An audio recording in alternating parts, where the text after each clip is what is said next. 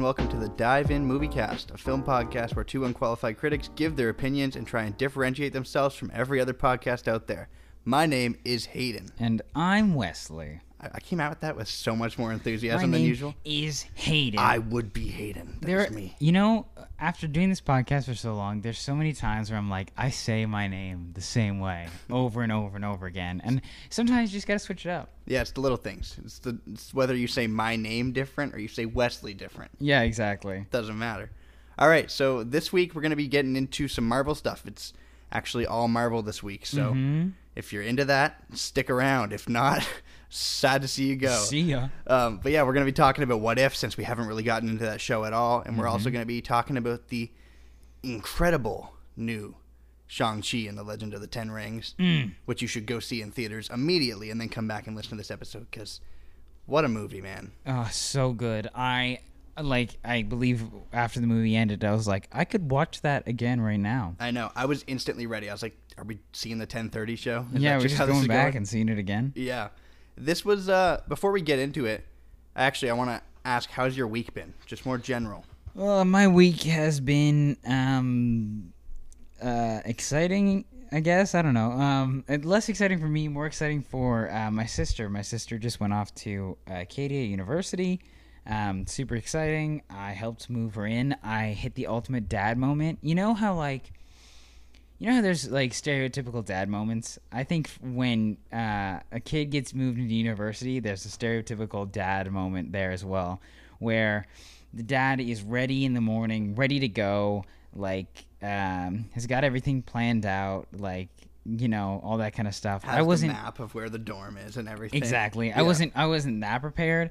I I've been to the campus once before because when I was going to university, I was going to go to Acadia originally, but um, I didn't end up going because I was like, oh, I want to do theater, and there's no theater in Wolfville. It's only the theater that they have at Acadia. Oh, really? Yeah, like they have a theater program, but the only theater that they have in Acadia is that theater at the school. Like there's nothing else compared to Halifax, where there's tons of stuff going on all the time. Yeah, there's like a big, rich community of theater Right. in Halifax. right now the Halifax Fringe Festival is going on. So hey, if you live in Halifax, go check out a show or two. Um, but I had a ultimate dad moment where when we pulled up, I was unloading everything, all that stuff. Uh, and we got into the dorm, we're unpacking things, and I was the one who was building stuff. I was the one who was like getting stuff uh, ready to go, and my sister had this little uh, like IKEA kind of tray trolley thing and she was like can you set this up? And i was like sure. And i reached on to the side of my belt and there strapped to the side of my belt was my leatherman. Wesley. ready to go. The pliers the tools everything. I needed nothing that the ikea equipped me with. I had everything on deck Yeah, I don't need your your little dollar store tools, IKEA. I got the whole set. I don't need your crappy little wrench. I have literally pliers, three sets of screwdrivers, a knife, everything I would need in my Leatherman. And so I literally set up everything and then I went out to go get coffee and I came back and I decided that I was going to tuck my shirt in. So I tucked my shirt in. Um, so I had to tuck this tucked in shirt, and there's just the Leatherman strapped to my side. I'm like holding, I'm sti standing outside my sister's dorm, like just like holding my belt buckle, just standing there. I'm like, I am such a dad right now. Yeah. What is happening? I'm I'm very excited for like 10 to 15 years from now, just to, or you know, on your own timeline. I'm not Yeah. going to predict your timeline, but I'm very excited to see you as a dad because you are like I'm 20 already a dad. You're already a dad at 21. It's going to be so funny. It literally does not matter. When I become a dad, nothing will change. Dad behavior, dude. It's like 1 a.m. You're like, all right, guys, I stayed sober all night. I need to drive you guys home now. And me and Morgan are like, no, just one more drink. You and Morgan are like, "Mm, "What? It's early," and I'm like, "Guys, I should be in bed by now." Yeah. no, you you've been on the dad behavior for sure. Oh, I'm I'm just an old soul, you know. I'm young in the physical, but in my mentality, I'm like 37 Yeah. already. And I'm just like, I if I'm not sleeping by 12, something's wrong. Yeah. Uh, but no, it was it was good to move her in, and it's it's always exciting too, because like I've already been through. I'm going into my last year of university, and so to drop my sister off and be like, oh, you're gonna have such a fun time. Like I know you're gonna get to some crazy stuff. Like um, it was just it was a lot of fun, and my my mom and dad did make it there later. Me and my older sister had to move my my younger sister in and drive her down and everything.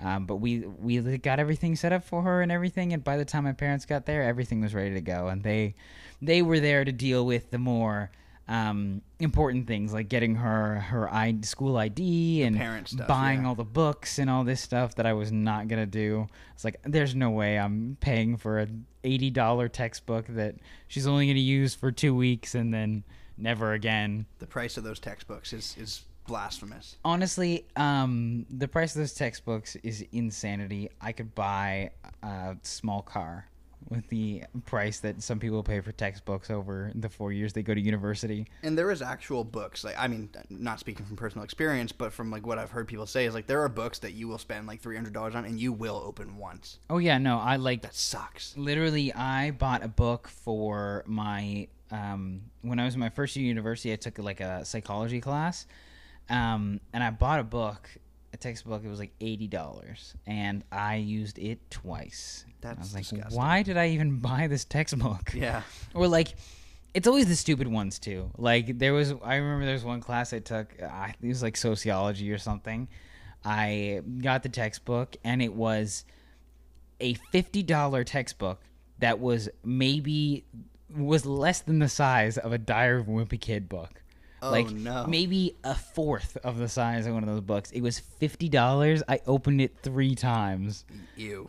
and it was like I don't know where it is now. It's probably in the garbage or something. Yeah, you're just like, all right, well, moving on. So Get it's ridiculous how much universities cost and all this stuff, but I'm sure my little sister's gonna have lots of fun Mm-hmm. and get up at lots of crazy shenanigans that she'll never tell my parents about. Especially living on campus. Yeah, no, she's sure. living on campus. She does have a really nice room though. Say fifth floor, nice, nice view, like mm, pretty good and surprisingly large for a dorm room. Like dorm rooms are usually pretty tiny. Oh yeah. Um, but the she she has a roommate, and the one that they got is surprisingly big. Like they have enough space that they can live, and so Nice. they'll be fine. They'll they'll have fun. Yeah, for sure. Living on campus would be really cool. I'm sure it would be, and especially in Wolfville. Like Wolfville is such a nice place in the fall, um, and that's kind of it though. There's I not a lot going on there, but it's it's pretty. so The only that. people that live in Wolfville are university students and old people, and that's it. True. And uh, there's one street in the middle of Wolfville that has just everything, and It's all you need. It's like it's like Wolfville is literally a single street, and then any if you want anything else, you have to drive to New Minas, Yeah. which is only ten minutes away. But We're hitting all the the Nova Scotian Google Maps right now. literally straight up, if you you're not tour. from Nova Scotia, you're like, what? Who the fuck names their town after a wolf? Wolfville. Wolfville. We got some weird town names out here. Yeah, we do. No, I'm for me in my case, I've just been working a lot. It's mainly right now it's just like work all day, come home, maybe go in the pool if I can convince myself to Mm-hmm. have some summer vibes left in me, but it's pretty cold now. So These days, it's, it's like raining all the time, and I it's kind of cold. So I'm like desperately holding on to like the last straw of summer, but I don't have the energy to do it. So I get home from work, I'm like, "All right, you're going to go on a cool adventure today." And then I get inside and I'm like, "Going to watch a movie from 1991 today." Yeah, I was doing some editing uh, for my dad today, and it was really funny because in that exact episode, uh, it's talking about like how it's no longer summer and it's turning to fall, and I was like, wow, that's so real for right now. Like a couple days ago, it literally switched up on us and was like, hey, once the sun goes away, it's cold. It's cold now. It was like perfect. Like it was like super warm out, like Is- really hot days and then snap of the fingers. It was like, "All right, if you go out anytime after 8:30, you're probably cold." Yeah, it went from like 32 degree days to a high of 22. Yeah. I don't know if we're all just insane or if this summer just felt really short. I think this is like a universal thing. I've heard a lot of people saying like what the fuck happened to this summer?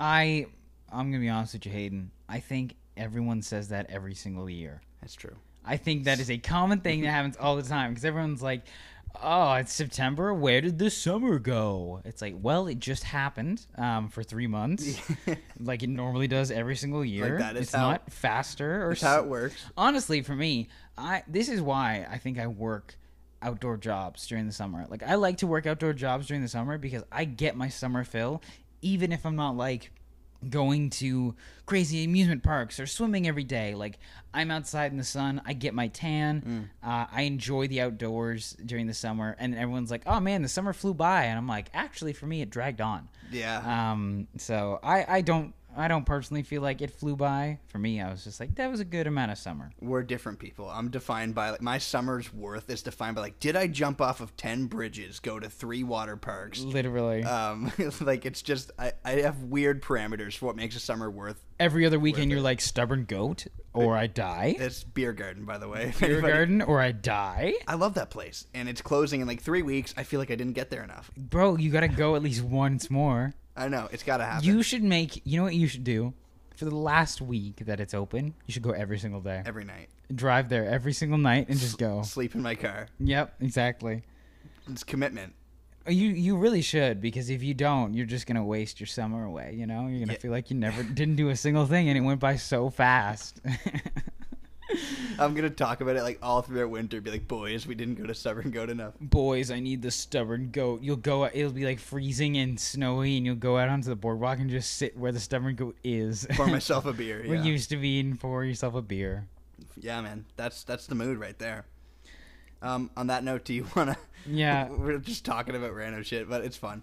Um, do you want to get into what if? Yes, we're, we're gonna start today by talking about what if. If you haven't seen any what if episodes, full spoilers. Like we're just gonna spoil everything. Um, but yeah, what if? I've been loving what if so much. I love me some good animated shows, especially this where we just get little glimpses into these alternate universes to see what's going on and all the crazy stuff that's happening. And I think it's a great way to introduce like the entirety of the MCU to these alternate timelines that are now going to be a very integral part of the next phase of the MCU. Like it's going to be happening all the time. Um, so it's going to be super important, and I think this is a fun way to introduce that idea to us. Uh, as an audience, I am. I already know of like the whole multiverse and all that stuff, but for those new people, it's definitely a very accessible way for them to see that. I think it's such an interesting concept for a show. Like when I um, first episode came out, and I just ended up watching it at my apartment. My girlfriend was like, "What is this show even about?" And I explained like the general premise of like taking events from the MCU that we know. And she's not big on the MCU or anything. I think she's seen a couple movies, but I was telling her about the premise, and she was like, "That's just like the coolest idea for a show because there's so much you can do with it. Uh-huh, Like this can go for seasons on seasons because like they'll never run out of ideas." No, they will never. And it's like it's an endless possibility of stuff. Like there are so many comic books and so many things where that they can pull from. Like it's an endless amount. So I think it's such a smart move. I actually kind of hope they keep. I'd love to for them to realize like, oh, a lot of people are liking this. Maybe we could just keep going. You know. Mhm. They confirmed season two. So we okay. So we do so have season two. We're for sure getting season two. I yeah.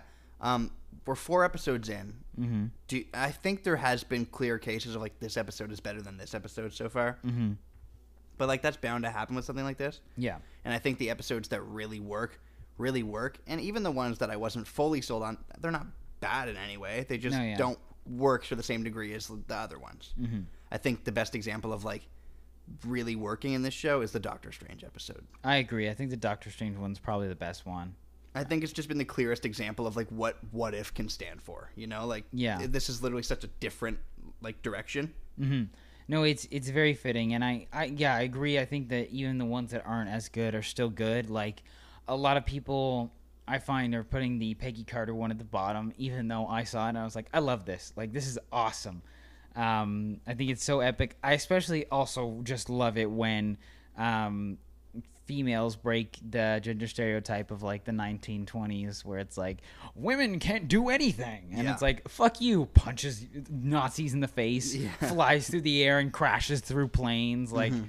you know um so I, I i still really liked it but yeah i think that the ones that really work well like the doctor strange one are just it's just so much fun And the um, Star Lord one for me as yeah, well. Yeah, exactly. The Star Lord one was really cool too.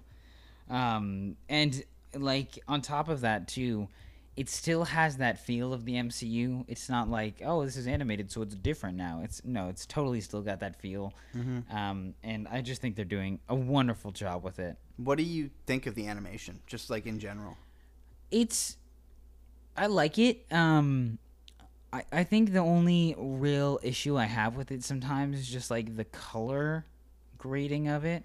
Like the color is very good. It pops a lot. I think there's a lot of great moments of very cool coloration. This is getting very technical. Yeah. Um, but I, I also find there are moments where I find the color really oversaturated. Like it's just a little too purple or a little too red. I can agree with that. Um, to the point where like when the screen goes dark for scenes, it's kind of hard to see some stuff. Um, but that's my only complaint for the animation. Like other than that, I think it's really smooth.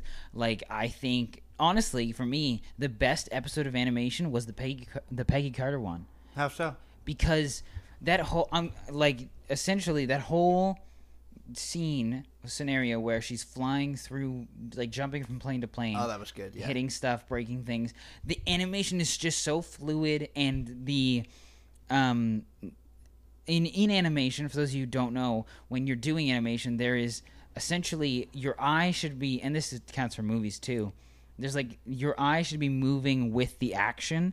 Like the action should never feel like she punches someone to the left then to the right then to the left and up and down. Like it should be jerking your head around. Yeah. i find that in that scene specifically they're doing so good at letting your eye follow her as she's going through each thing and it's just working so well and feels so fluid and nice.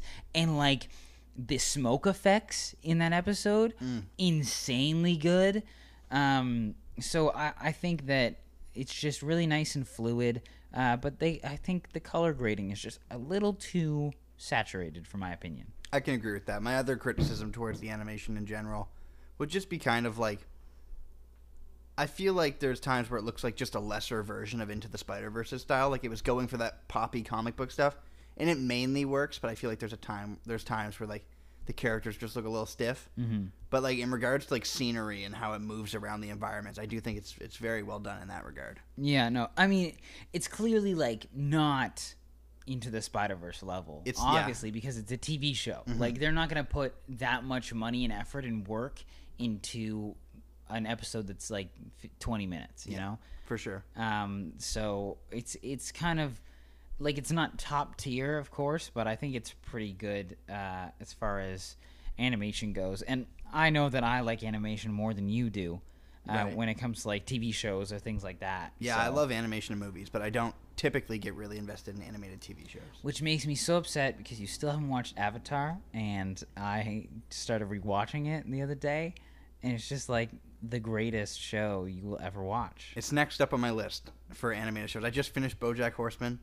So you got to add Perfect. Avatar to that, man, because, whew, whew. I mean, the animation is dated, but the story, I've- top notch. I've had people try and uh, revoke my my geek card from me for not having seen Avatar. Hey, they make a solid argument. All right, I'm on it then. I'm starting it tonight. Yeah. I can't have that happen to me. Do it, man. Honestly, started tonight, and like, it's so easy to watch. You could just binge so much of it so fast. hmm I've, I mean, even people who don't love anime, I've heard have, have said that that show's just pretty perfect. Oh yeah, it's it's just like top tier.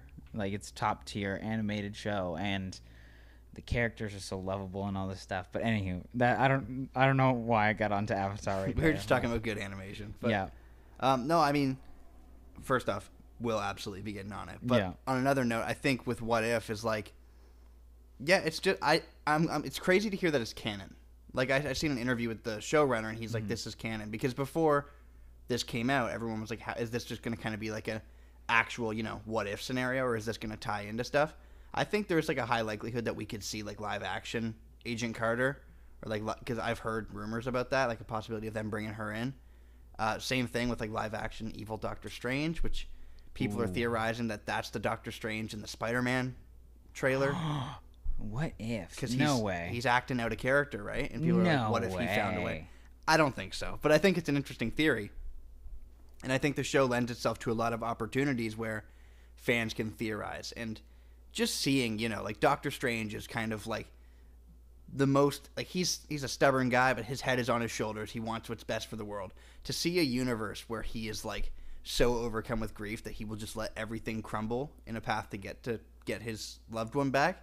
It's really interesting and really compelling to see those characters that you know in just a different light. hmm Yeah, I agree. Um, I like. I know that Doctor Strange. I I feel like people are putting Doctor Strange on a really high pedestal these days, um, as far as his importance to the MCU, because solely for the fact that we've lost all the Avengers.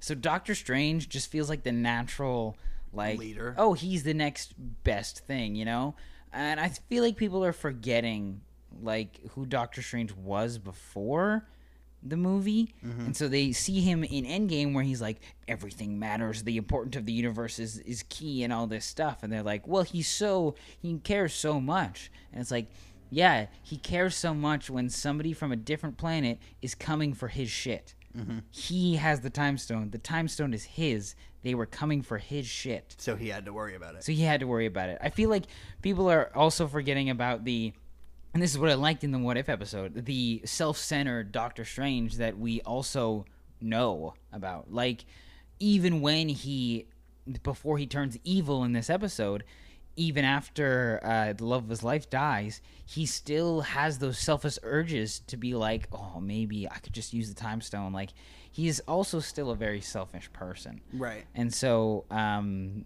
like, I love the idea. Honestly, if Doctor Strange was evil in this new Spider-Man movie, I'd be like, I'm totally for it. I'd be with it. I doubt. I doubt it.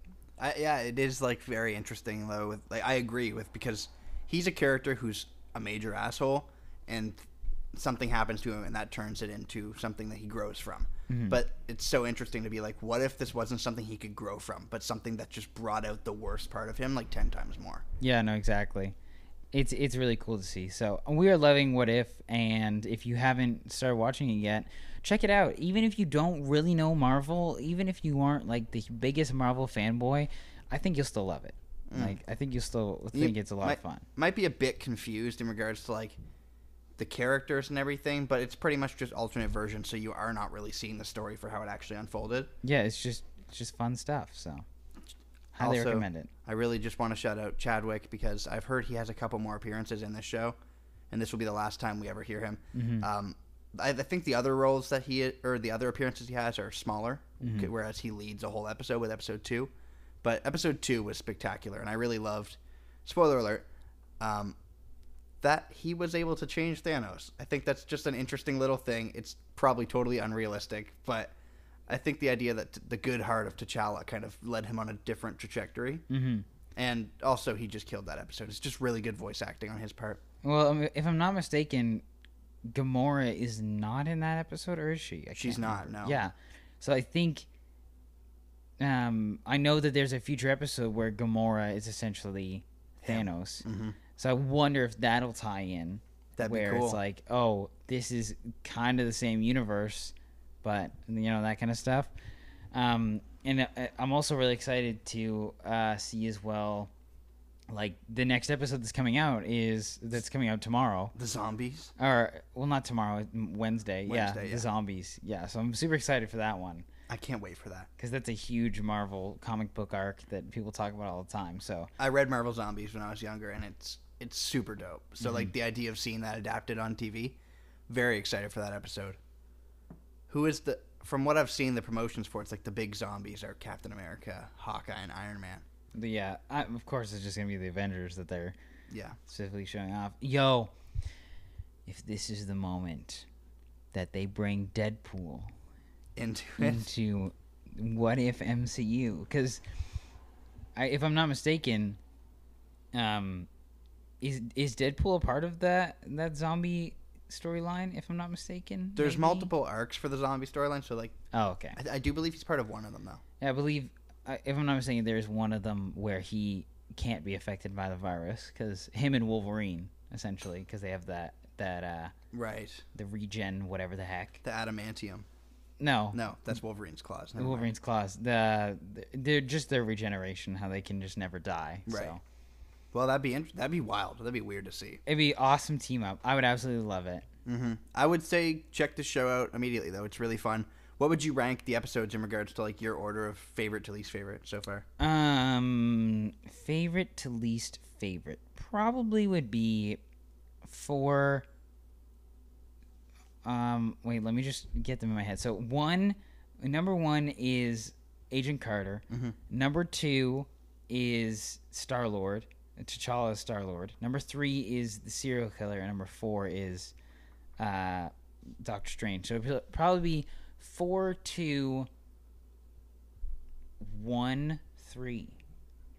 But My- I would just put the serial killer at the end because as much as I did love that episode, it was just kind of weird, and I was just like, "Ah, man, all my favorite heroes are getting murked." I know. I was like, yeah, Tony Stark, and then he's dead in the first scene, and I was Yeah. like, oh shit. So I think I would have a similar ranking, but um, probably switch three and one. yeah, I didn't dislike one. I just I feel like What If is at its best when it's showing you completely different scenarios from what we've seen, Mm-hmm. and I feel like the first one is it's pretty much the first Avenger Well, I with mean, like gender swapped, which is still dope.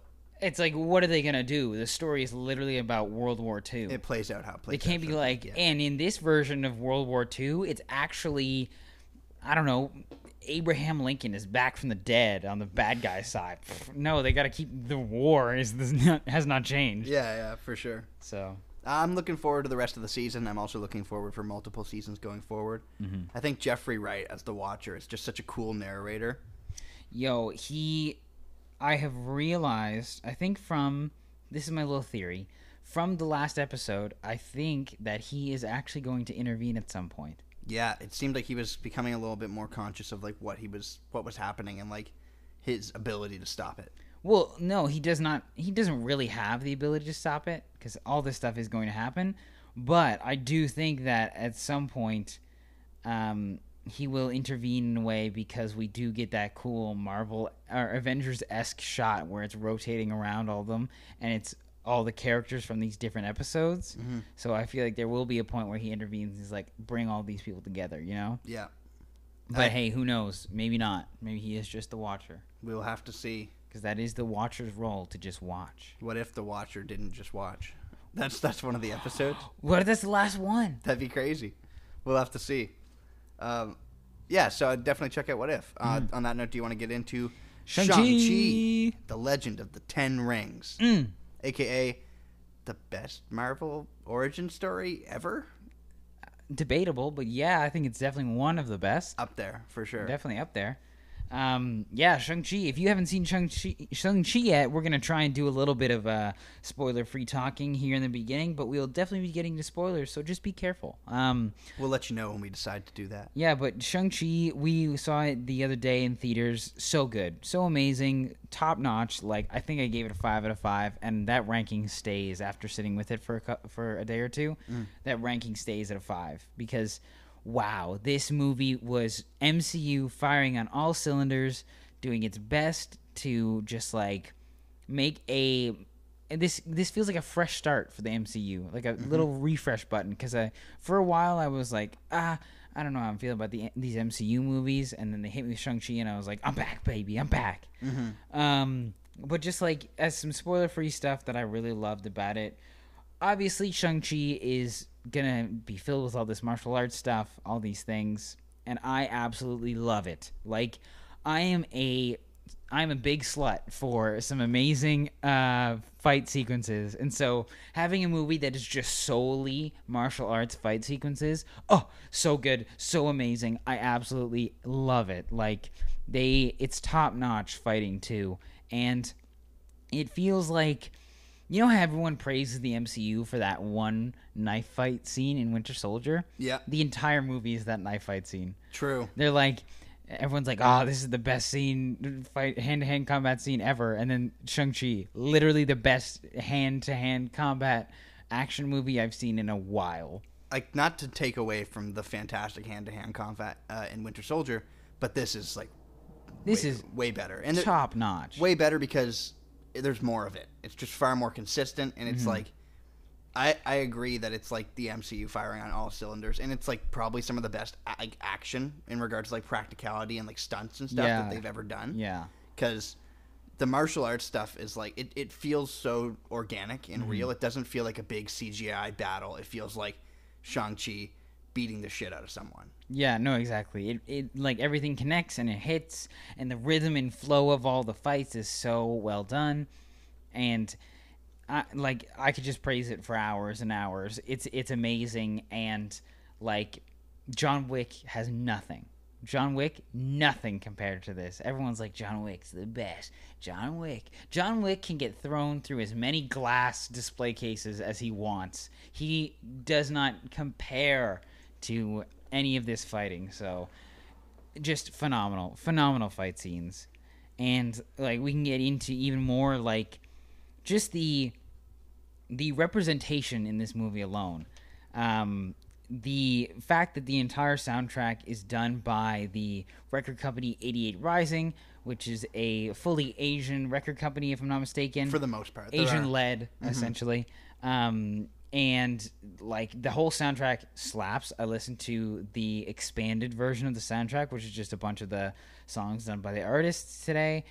Amazing! Like I put really- so many songs into my like play my like songs. You know, It's a very good soundtrack. yeah, It's like when uh, Kendrick did the Black Panther soundtrack. Mhm. This is like the same thing, where it's just a bunch of really good Asian musicians. yeah, exactly. It's fantastic. Rich Brian is kind of like the big name that you see on a lot of the music here, and Mm-hmm. Uh, "Run It is fantastic, and uh, "Fire in the Sky" by Anderson Paak, very Right. good. Fire in the Sky. You got people like Earth Gangs on there too. Mm-hmm. Uh, Saweetie's on there. You've got a bunch of names on there, so definitely worth checking out if you haven't listened to that yet. But definitely check it out. I love Rich Brian. He's fantastic. Um, and so the the soundtrack in in the Asian led uh, studio that did it fan- phenomenal. I really like when movies, especially like Shang Chi, did this, and of course Black Panther did this as well. Um, but also just like the representation through cinematography that we'll definitely get into, and the fact that I know that people, and this is a stupid opinion by people, in my opinion. Uh, people don't like to read subtitles, and they don't like movies that aren't in their own language because they can't read a subtitle. I've, the the most common criticism drives me fucking nuts when I hear somebody say this criticism. It's like I don't like to read my movies. I'm like, how slow does your brain process that you can't take in the imagery and read a word that pops up in a bubble on the bottom? I promise you that um, if if here's the thing, if you don't like to read your movies, well then fuck audiobooks. I don't like to listen to my books, huh? You want to come at me now? I'm just kidding, no. Um, but it's just like, come on, people. Who cares about some subtitles? And in Shang Chi, there's not really that many subtitles. There's scenes that are in There are full, full-on scenes dialogue, but that are in like uh, different languages, like Mandarin or uh, Chinese. I know there's a bunch of uh, different languages going on in this movie, um, but like it's it's fantastic. And I also love too. This is a little thing I noticed. Um, in the moments where we had characters who didn't understand the languages, we didn't get any subtitles. yeah, I found that cool. We didn't understand what they were saying, which is so cool in my opinion. Yeah, Um, so it's it's just a phenomenal movie when it comes to uh, Asian representation because it's not like trying to be westernized Asian representation. This is like full blown. They know what they're doing and they're doing it right. Yeah. In my opinion, that Oh, is yeah. coming from a white guy who lives in Canada, in Nova watching Scotia. a you know big budget Marvel movie, but Exactly. Uh, but I personally think they did really well.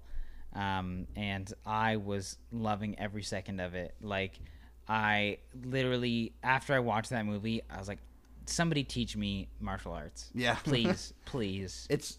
I also think that like, in, in regards to the representation, it is mainly an Asian cast. There are a a couple white people and a couple black people pop up, but it is a very prevalently Asian cast, and I think that that's very important for a story like this because in an interview, um, Sim- Simu Liu, the guy who plays Shang Chi, he said, uh, mar- the martial arts genre for so long had many martial art movies have had the have have white leads in a fish out of water scenario, you know, like stuff like Karate Kid, which is Karate a great movie. Hey, But- if you have watched, se- this is going to be so random. Sorry for this little tangent.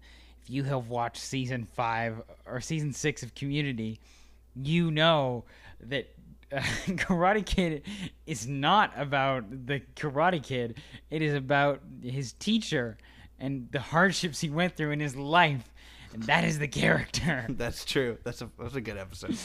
No, but I just uh, I think it's important to reclaim that narrative. You know, Yeah, in, a, no, in, a- exactly. in a world where martial arts have kind of martial art movies have become very westernized and very much shifted away from their where they came from and their origin. like I said, John Wick, Yeah. literally a white guy fighting a bunch of like Asian guys because they're the bad guys all the time. It's true.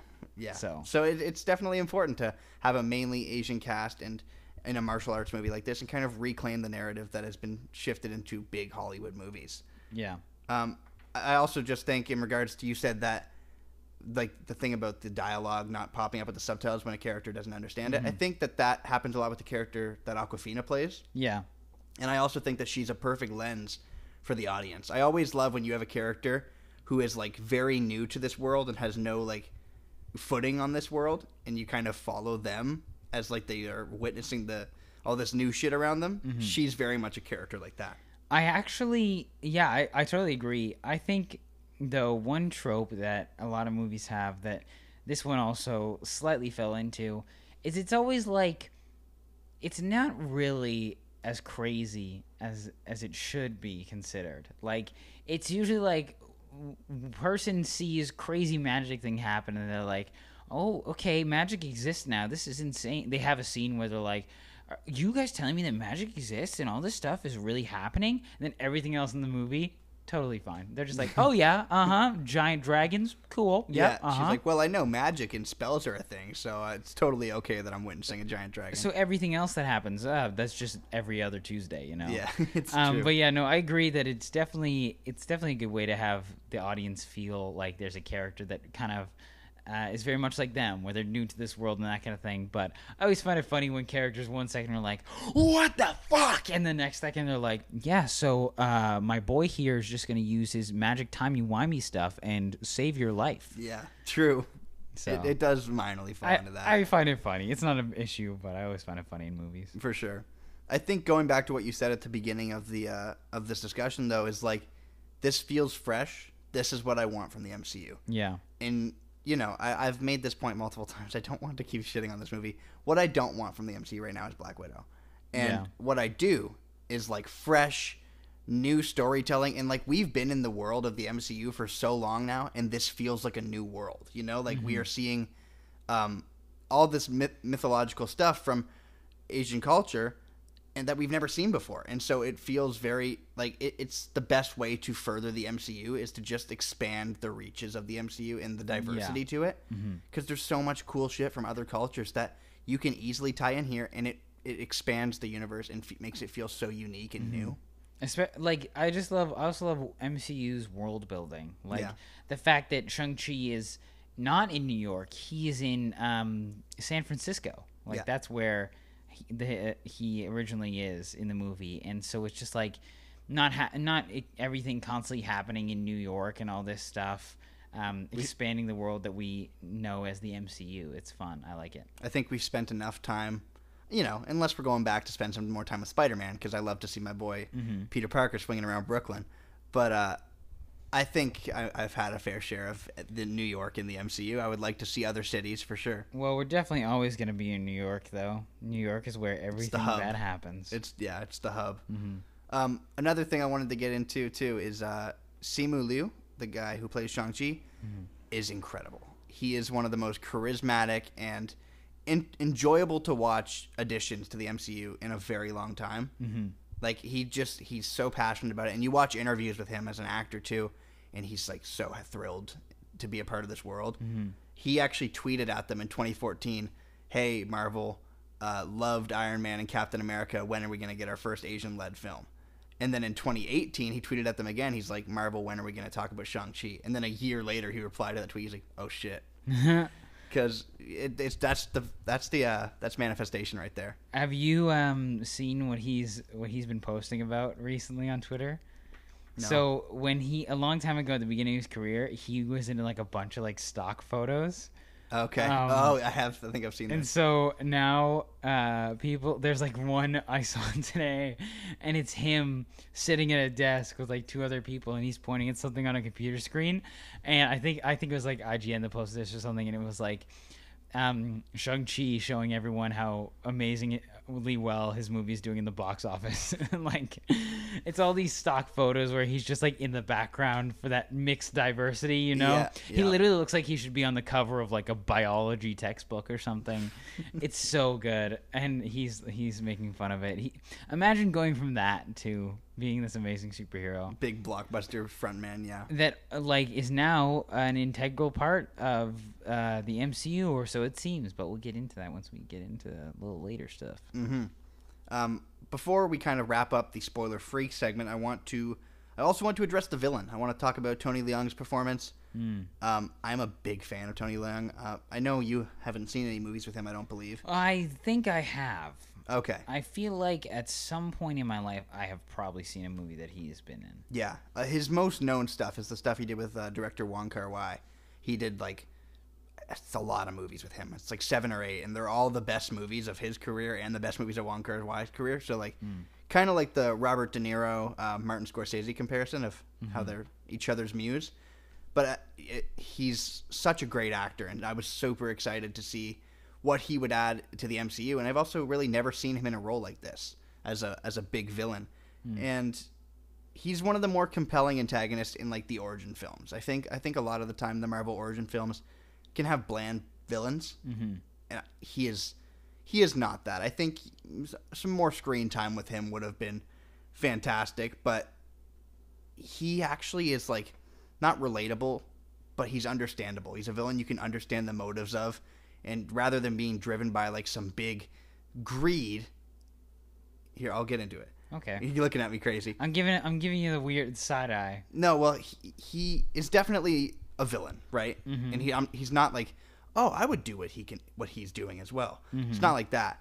But he, rather than being driven by like, I want to take over the world or I have this greed, he is driven by genuine raw pain. He's somebody who has lost something and it meant a lot to him, and he has pretty much pushed everything out of his life in a desire to get that back. You know, hmm. and I think that that makes him not necessarily relatable or anything, but I think it makes him a compelling villain that you can engage with in the struggles of a lot more than the villains who are like, I need to do this and then I'll rule the world and kill everyone. You know, he's really hmm. just a man who is so broken that he doesn't even really view what he's doing as evil because it's it's good for him. It benefits him. Counter argument. Mm-hmm. I get where you're saying. I get where you're coming from. I'd like to also remind you that he was essentially Genghis Khan, Yes. a horrible tyrant for years. And when Shang Chi was like, "What are you gonna do if they don't let you get to that?" Uh, this is spoilery now. Um, Okay. uh, sorry. Tread lightly tr- just I so will we try. can wrap this up. Um, yeah. I'll essentially be, he, when um, Shang Chi was like, "What are you gonna do if you can't get to this thing?" He's like, "Well, we're gonna kill them all. We're gonna burn down their village and kill them all." Yes, he does fall So, into some MCU trap. I get what yeah. you're saying with the fact that his motivations aren't super evil. Um, I would counter argument with the fact that yes, what he desires isn't evil, but the way that he's gonna get it Absolutely. is full on evil. very villainous. Yeah. Um, so I think, I think his his motives aren't. Uh, his motives are understandable. His execution, not. Exactly. That is yeah. That's how I feel about Um, it too. that being said, he does yes, he does make a for a very compelling villain. Um, just because he is, I think it's solely for the fact that I think a lot of these MCU villains that are in these origin stories don't have as big of a like a connection to our main character. Whereas in this case, that's his that's Shang Chi's father, like Yeah. that's his dad, and so there's a much larger connection and there's more at stake than just the fate of the world in this scenario, you know? Mm-hmm. So I think that I, I can agree with you on that. I wouldn't say he's relatable in any way, but I understand that his motives are definitely, um, or what he's working towards is understandable. Yeah, no, definitely not relatable, but just very compelling Mm-hmm. to watch and to see his pursuit and how his brain kind of does like justifies what he's doing. Yeah. He's just very great to watch, and uh, Tony Leung killed it. So on that note, you want to get into more? Yes, let's get into some more spoilery stuff. Um, honestly, you know what? Since we just talked about it, let's just hop right back into the more spoilery bits of the conversation we just had with our main villain. Um, so yeah, our main villain is Shang Chi's father. Uh, super awesome villain, but yeah, I think I guess what when we're talking about like evil stuff, like this man was Genghis Khan. This man was for years like taking over villages, killing people, murdering, pillaging, getting money, all this stuff. He's a horrible dude. Do they say he is he was Genghis Khan? Literally, he says one of the names I was called, I used to be called was Khan. He says Khan. Right. He doesn't say Genghis Khan. I'm gonna guess he's Genghis Khan, which also means that. Does that mean that in the MCU universe there are thousands of descendants of this man. This man, oh. because you know how in in the real world Oh, everyone's yeah. like, gang, there's a bunch of descendants of Genghis Khan because he raped a bunch of women. Disgusting. Is that the same thing for the MCU? If so, it makes him even worse. Makes him yeah far less of a. I, I, it can't be right because his whole thing is like he's in love with this girl, After his wife. after all that, Oh, happened, That's true. You gotta, you gotta remember the timeline of this. This He's man been- was alive for thousands of years. Yeah. Like, for thousands of years before he met his wife, he was a tyrant. Mm-hmm. He murdered thousands. Not even for, like, literally in the opening shot, he. He's like I'm. he- He's essentially solely taking over this place to take it over. He doesn't even call in the rest of his army. He literally just walks up and starts fucking murdering people. Yeah. like Yeah. constantly. So he's definitely a bad person, and which is going back to what I said about um, him being compelling.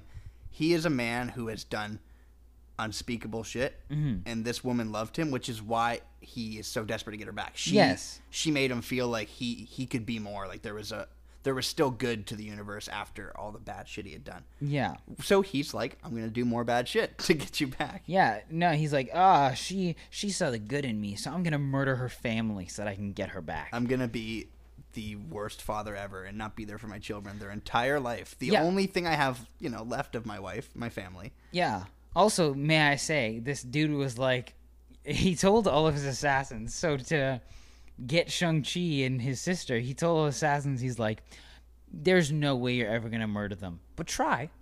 He's like, try. What if what if they were like what if he didn't know that Shang-Chi like maybe he had really bad knee surgery 2 years ago and couldn't do all this He's in the martial stuff. hospital. And the he's like, "Go go find him, try and fight him." And the assassins get there and just murk him. What would happen then? He'd be like, "Well, I, I was sorely Whoops. mistaken." Yeah. Whoops. Um, no, but let's let's uh, take take it back to kind of like the beginning of this movie. We'll go through it a bit more. Um, we're kind of all over the place right now, but yeah. So Sh- Shang Chi. Uh, living this double life, living this life where he's just a normal dude, and then he gets attacked by Razor Fist and his homies on a bus. May I say, literally, absolutely one of the best fight scenes I think I've seen um, in a long time. Totally, totally reminiscent of the Jackie Chan fighting style. Oh yeah. A hundred percent, because it's got all like that impromptu, like grabbing things off the bus, grabbing laptops, people, you know, that kind of stuff.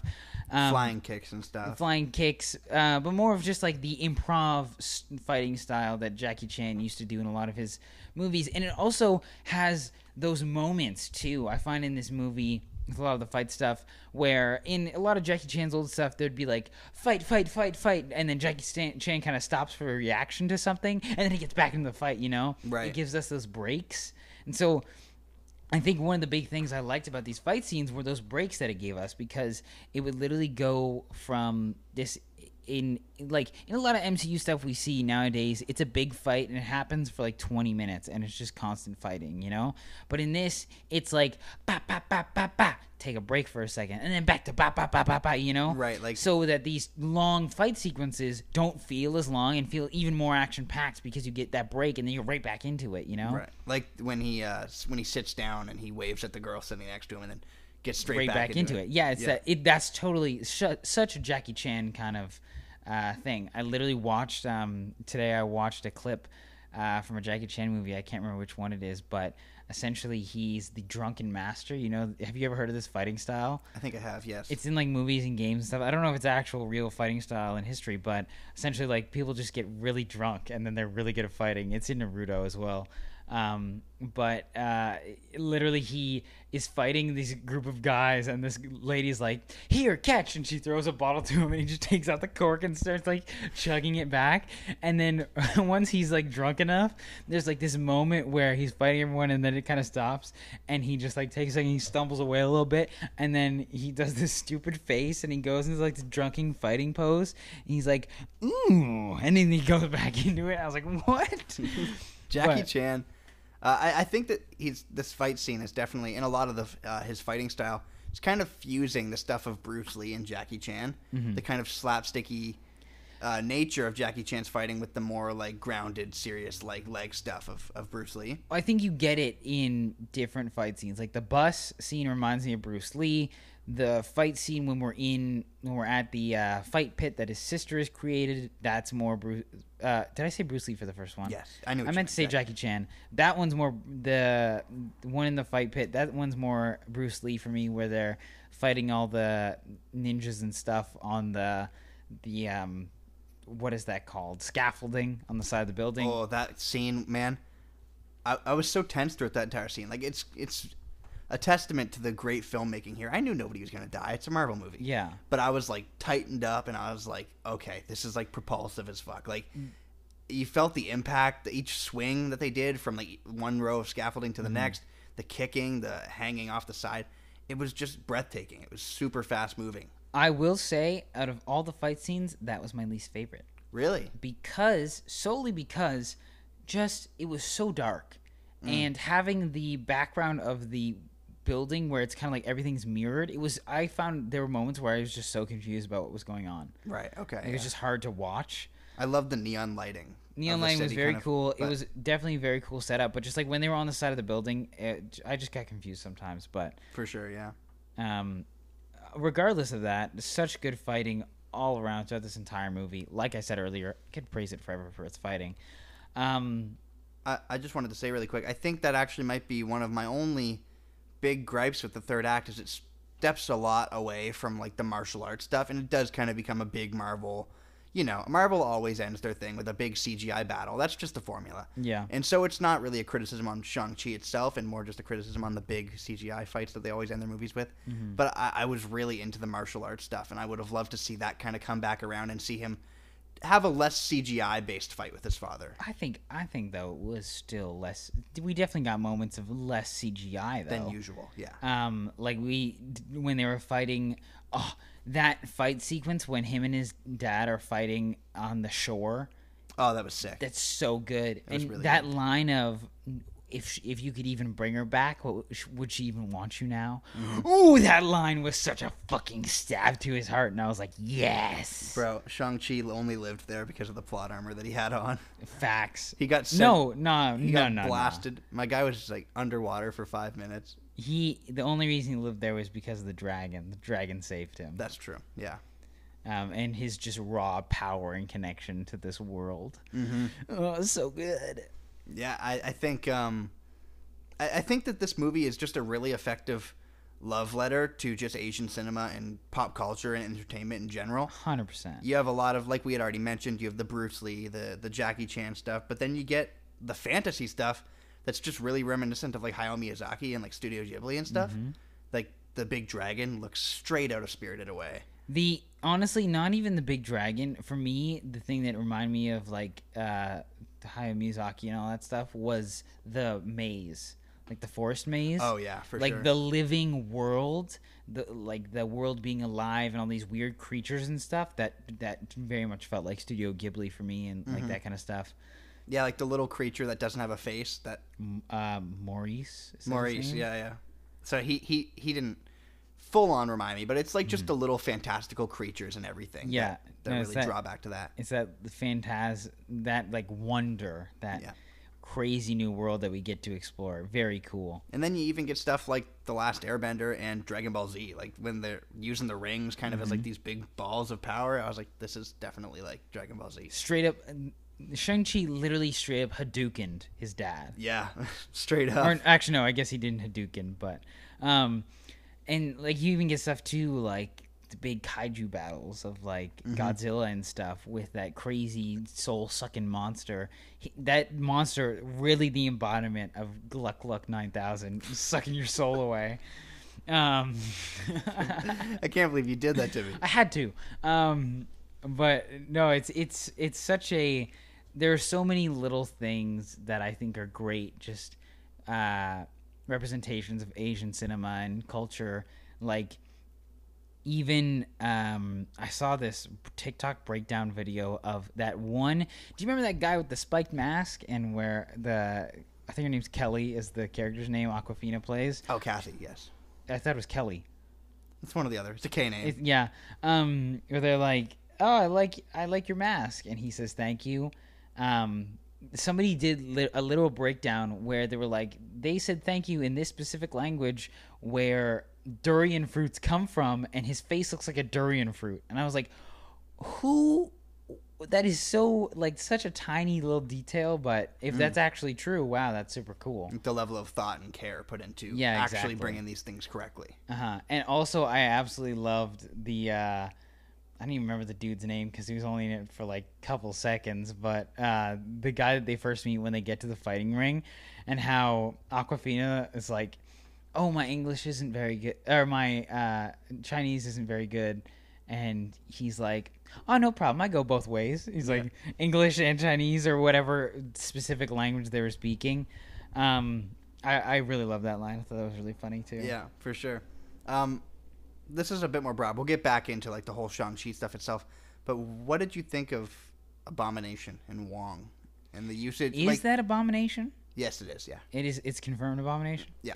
I thought it was really cool. I liked it. I thought it was so weird to just bring him back in such a little like blink and you miss it way after 13 years of him being gone. No, I think it's absolutely perfect because he will never get used ever again in anything. Like, what's he gonna get used in?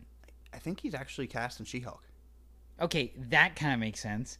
Um, that works out. But like, I think like it's it's the perfect. It's I think it's a great way to just be like, hey, remember this random character? Why not? Let's throw him in there. You know. To bring him back in a way that's not like, look, remember Abomination? and I think it's also really fitting because having Wong fighting like a giant um, uh, beast, like how he did in uh, Infinity War, or and is that that's Infinity War, Yeah, um, and have him literally use pretty much the same move.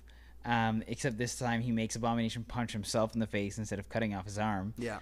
Um, so cool, so well done. And also, I I learned that um, Wong has now is now the character that has made the most appearances in the most Marvel movies as Wong. Really? Oh, yeah, I could see that. He's He- been around quite a bit. Because uh, for a while I think it was Coulson, um, but now or maybe like Nick Fury or something, but now it's it's Wong. Yeah, he's popped up quite a bit since he was introduced in So Doctor he's Strange. he's been in like hundreds of or not hundreds, but like multiple things. Um, and so I, I love the fact that they chose to have Wong as as like back in the day he was a fighter, and now he well, this isn't back in the day though. This is uh after Endgame. Oh yeah, I guess so. So it's nice to see what he's been doing since he helped save the world. I guess he, yeah, I guess he's just like ah, you know what? Let's go into fighting ring. Yeah, I, I wonder if that's what he's packing up for when he leaves Spider-Man. If he's going to to Shang No, there's no way. That'd be funny though. Uh, no, I thought it was a it was a fun cameo. It's one of those things where if you aren't into the MCU, um, it won't catch you by surprise because you won't know who he is. But if you love the MCU and you love that character, it's nice to see him. Also, I'm very interested in. I don't know if if anyone knows what this is. I don't. I have no idea what this is. Where does he go? Like you can see when he when him and Abomination leave the ring or leave the locker room. You can see where he's going through the portal, mm-hmm. and it does not look like the Sanctum Sanctorum. It looks like a prison. I've actually seen a lot of people theorizing about this, saying like Abomination is in this prison and Wong is training him. I don't quite know like what the whole theory is, but I have seen people talking about how they think that Wong could be training Abomination for something. Huh. I don't, I can't go deeper into it, but I, I'm interested to see. Yeah, you're right because they definitely did like purposely show him going this place. Yeah, I'm interested to see where it is. yeah. It definitely looks like some kind of prison. So who knows? Maybe he's just like, I feel bad for Abomination. Let's let him uh, stretch his legs for a bit. Yeah, beat his ass. let him have a couple swings. Yeah.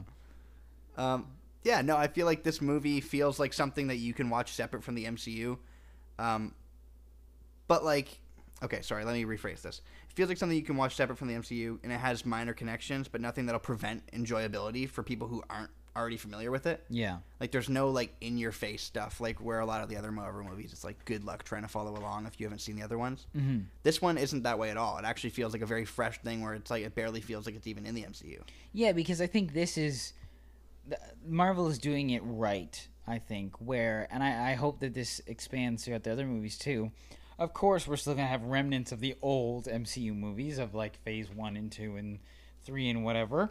Um, but as we get into this new phase, we are seeing more and more superheroes have their own kind of story. Like even with Spider-Man, yes, he's connected to Tony Stark in a way, Um, but we are going to see him evolve and change and become his own person.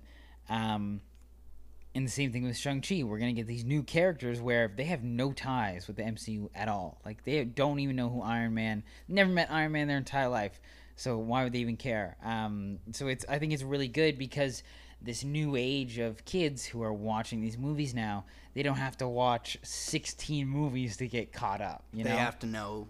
They have to know what happened. they need to know the then they can go forward. basics. Yeah. They need to know the fact that people, half the world disappeared for five years, and that's like it. Yeah, because there's like the posters they walk by that are like post blip anxiety.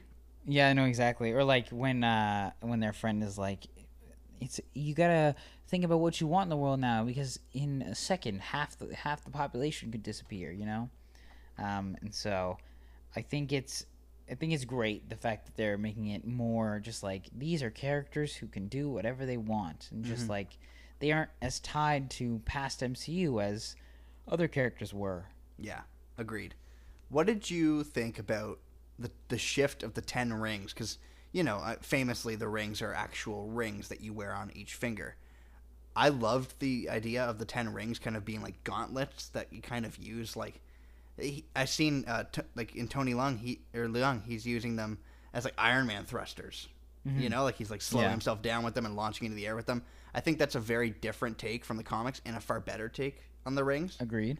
And I, I think that just the idea of how they do the Mandarin is like honestly more interesting than how the comics do the Mandarin. I know a lot of people were so bummed that they did the fake out in Iron Man 3 and it wasn't the real Mandarin, but I think it all worked itself out because it actually worked best in this movie. Yeah, I, I totally agree. I think that um, if it had just been 10 rings on his fingers, he would have looked like a, A little, little silly. a little silly, you know? Um, so I, I think having them as gauntlets is, is very cool, and I think it opens up a lot more ways that he can use those 10 rings in, a, in uh, combat scenarios, you know, having them being thrown and like all that different stuff.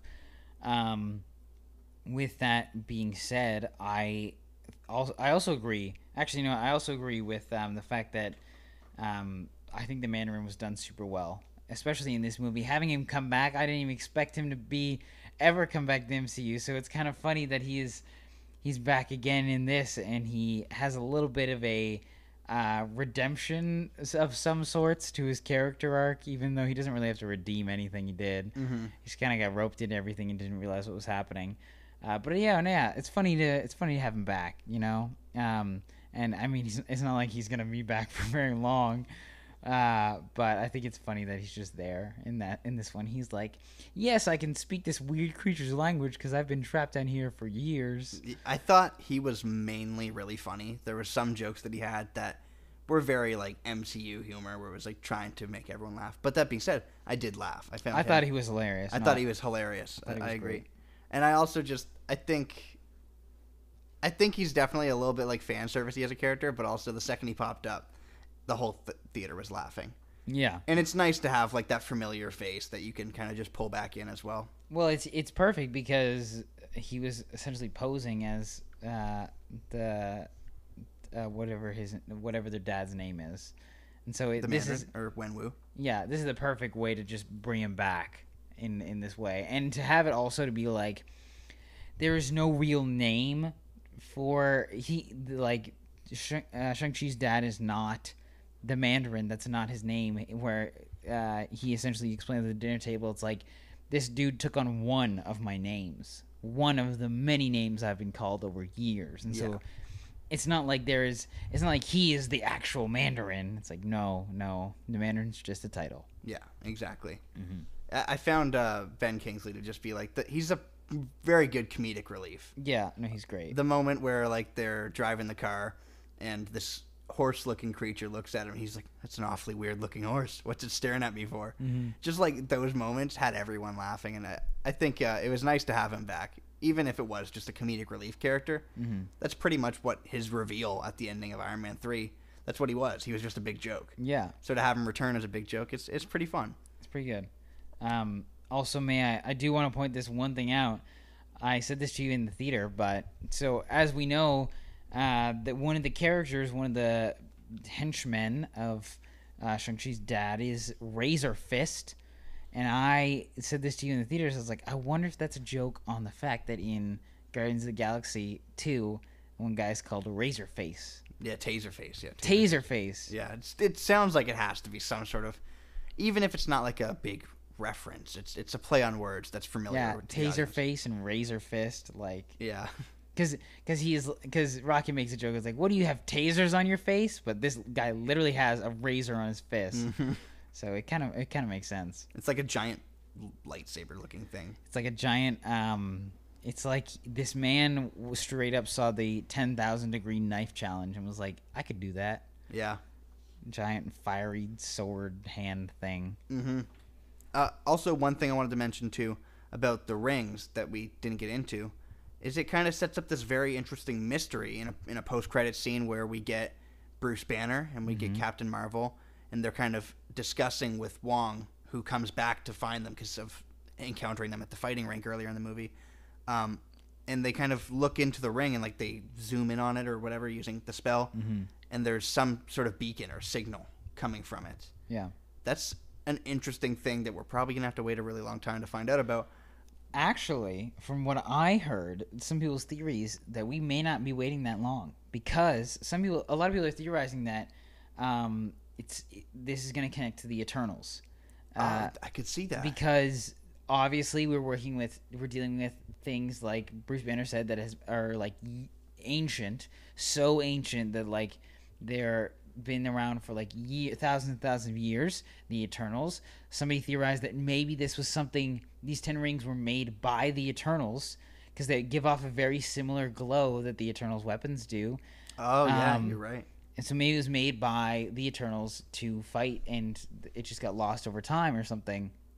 And maybe that signal is calling out to a celestial, the big, the the thing that is telling. I think they're called celestials. That is telling the Eternals essentially to stay out of conflicts and do this and do that, and whatever. Um, so that I, that's a theory I've heard. It's a big theory I've heard is that it's going to connect to that. Or uh, one thing I said was um, if it's like something that's thousands of years old and not from this planet and this crazy uh, thing, maybe it means something even bigger, such as like Galactus or something, That'd be crazy. um, or some crazy stuff like that. Who knows? But I think the Eternals it seems right. It seems the most likely. Yeah. Yeah, I feel like we will, we might, that's where we might see this pop back up. Or maybe in the future, when Shang-Chi and the Eternals essentially meet, um, or if they ever do, maybe then we'll, they'll be like, oh, hey, I made that a couple years ago. It's a good, uh, good MCU thing where they set up this big thing and then they're like, haha, funny joke. Haha, wait till six years later and then we will tell you. Yeah. No, I think that's actually that sounds about most right. I actually hadn't heard that theory, but after you explaining it, like the Eternals have always been around, Yeah. and you're right. The glow is very similar to the glow of their weapon, so, So I could see that. Yeah, it just makes sense that this crazy object of power would be connected to the Eternals, you know? Yeah. Um, before we wrap up, there's one oh, go ahead. Sorry, you know what? Maybe it does make a lot of sense because that's why the Eternals, the Eternals are returning because this beacon that's being sent out is being sent out to the Eternals. So that's why they have to come back because they they're like, oh my goodness, this thing is back in play. Oh, we gotta come out back and help. Damn. It makes total sense. It does. That really adds up. So maybe we'll see. Mm-hmm. I think that that was a pretty cool post credit scene though, and Very it cool. Spiked my interest, and now I feel like I have the answer to what it was. And also another theory I heard is a lot of people are wondering why Bruce Banner is now Bruce Banner and not a mix of uh, Bruce Banner and Hulk. And one theory I heard was that as we can see, his arm is still messed up. Um, maybe that snap from the Infinity Gauntlet like sucked the gamma radiation out of him. Maybe he can no longer turn into the Hulk. oh Um, yeah, because we haven't really seen him like post Endgame yet. We, the only yeah we've only seen him in Endgame, um, and so we haven't seen him any other time. So it would make a lot of sense because his arm is still fucked up that uh, it just actually took the gamma radiation out of him because you would think that with all the powers of the Hulk you would be able to heal up from that, but if it sucked as much gamma radiation as we thought it did out of him, then maybe he just can't be the Hulk anymore.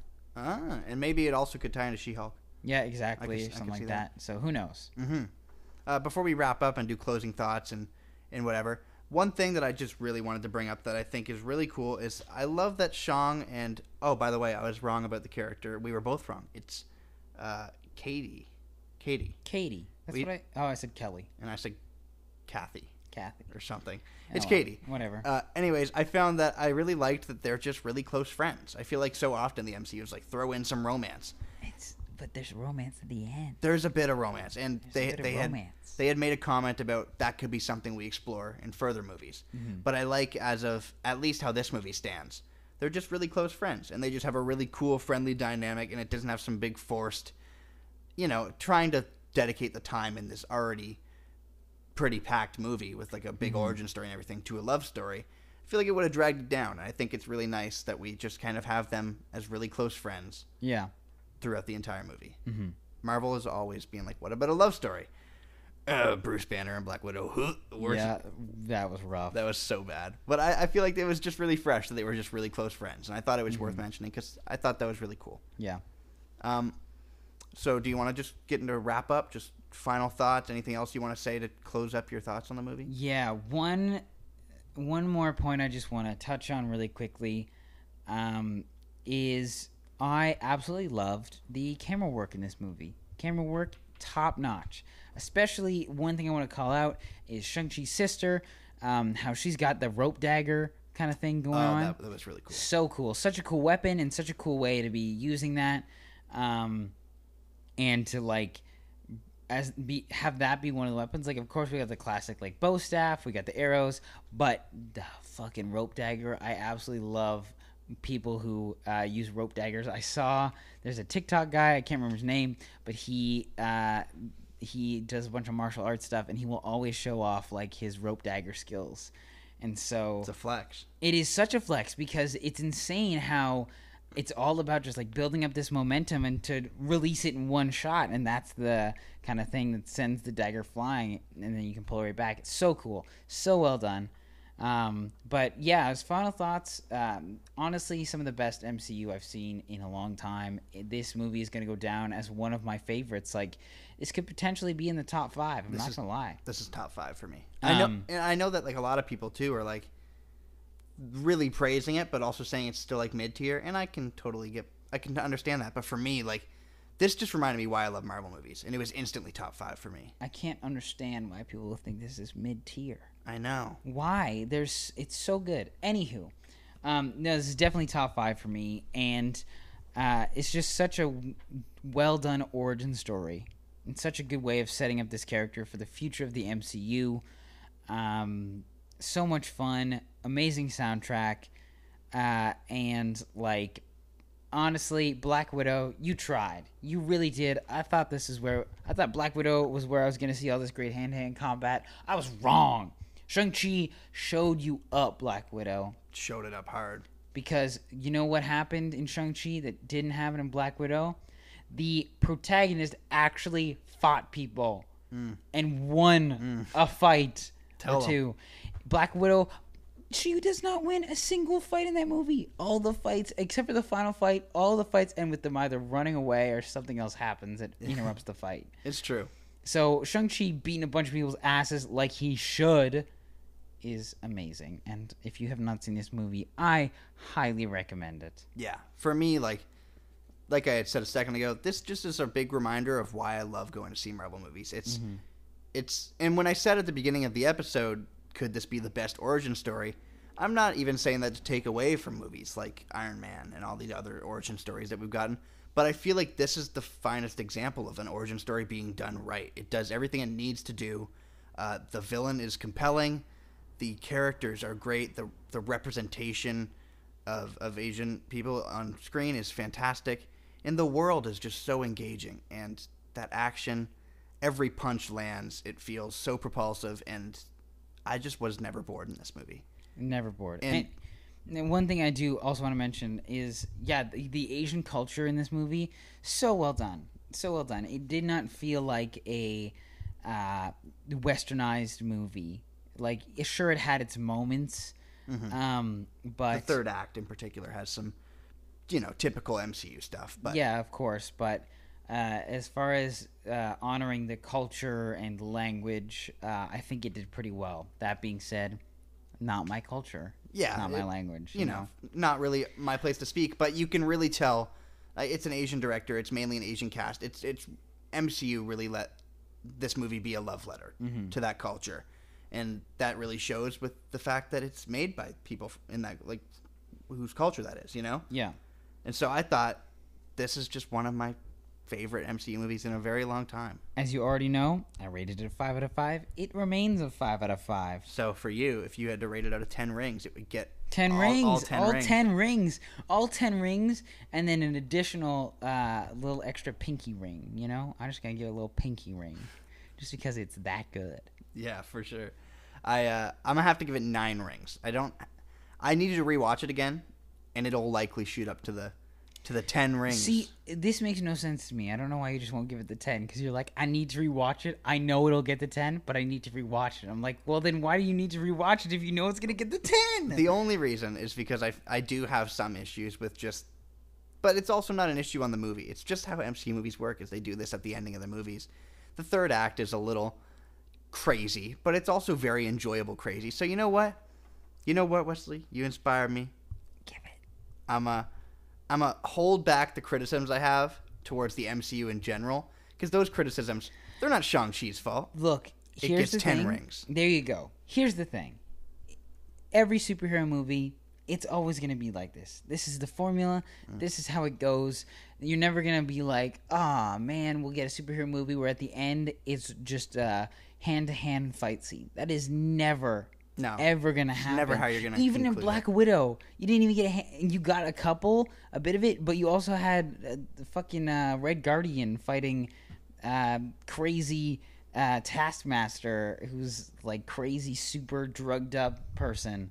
Um, so like you'll you'll never get that, and it's just yes, this is how MCU does it, but this is how superhero movies are made. So Mm-hmm. I can't I can't harsh on it for being like I can't believe they had a big uh, CGI battle fight at the end of the movie. It's like No, that's ex- every single superhero every movie. superhero movie. Yeah, and and it just for every it did so much right that I'm not even really worried about what it did wrong. Mm-hmm. Sometimes I shut off my critic brain, and I'm just like, I'm very impressed by this. Yeah. This made me feel great. This reminded me of why I love something that I've loved for so uh, so much of my life, and and it's just a it's a beautiful love letter to to a, a fantastic culture. Mm-hmm. I, yeah, it, it's the it's the ten rings, baby. Give it the ten rings. Um, so this movie actually, right, right, quick before we wrap up, this movie was projected to make sixty million worldwide opening weekend.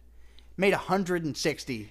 Yeah, that's what it should because it's so good. Yeah, which means people are actually showing up to the theater to see this, which is great for representation in film, great for the future of the MCU, and great for this fantastic character that you need to give your time to. Because if you Yes. love Marvel, you're going to be seeing a lot more of Shang Chi. You're going to be seeing a lot more of Simu Liu. Come on now, go go check it out. Definitely check it out. Um, Hotel California, the karaoke bar, is going to hit different going forward. Yeah. Ah, man. You know what? You know how I always end the, try to end these with jokes. Yeah. You just stole my joke. I was just gonna say, start singing Hotel California, I robbed you. but that's okay. You know, uh, maybe on the next episode, uh, if you all listen to it, you can check out uh, my next funny joke. But you can check out all our episodes on Spotify, Apple Podcasts, everywhere. Um, you can also uh, check us out on our Instagram. We are at the Dive-In Moviecast, and our individual Instagrams. I'm at Wesley Giffen. I am at Hayden Koutras, and it is the same name on our Letterboxd. So thank you guys so much for listening to this episode. Uh, check out Shang Chi, learn some martial arts because hey, self defense is also very important in this day and age. I'm so sorry I stole your joke. I don't know why I'm just like self defense is really important. Uh, but yeah, thanks for listening, and we'll see you guys next time. Yeah, yeah.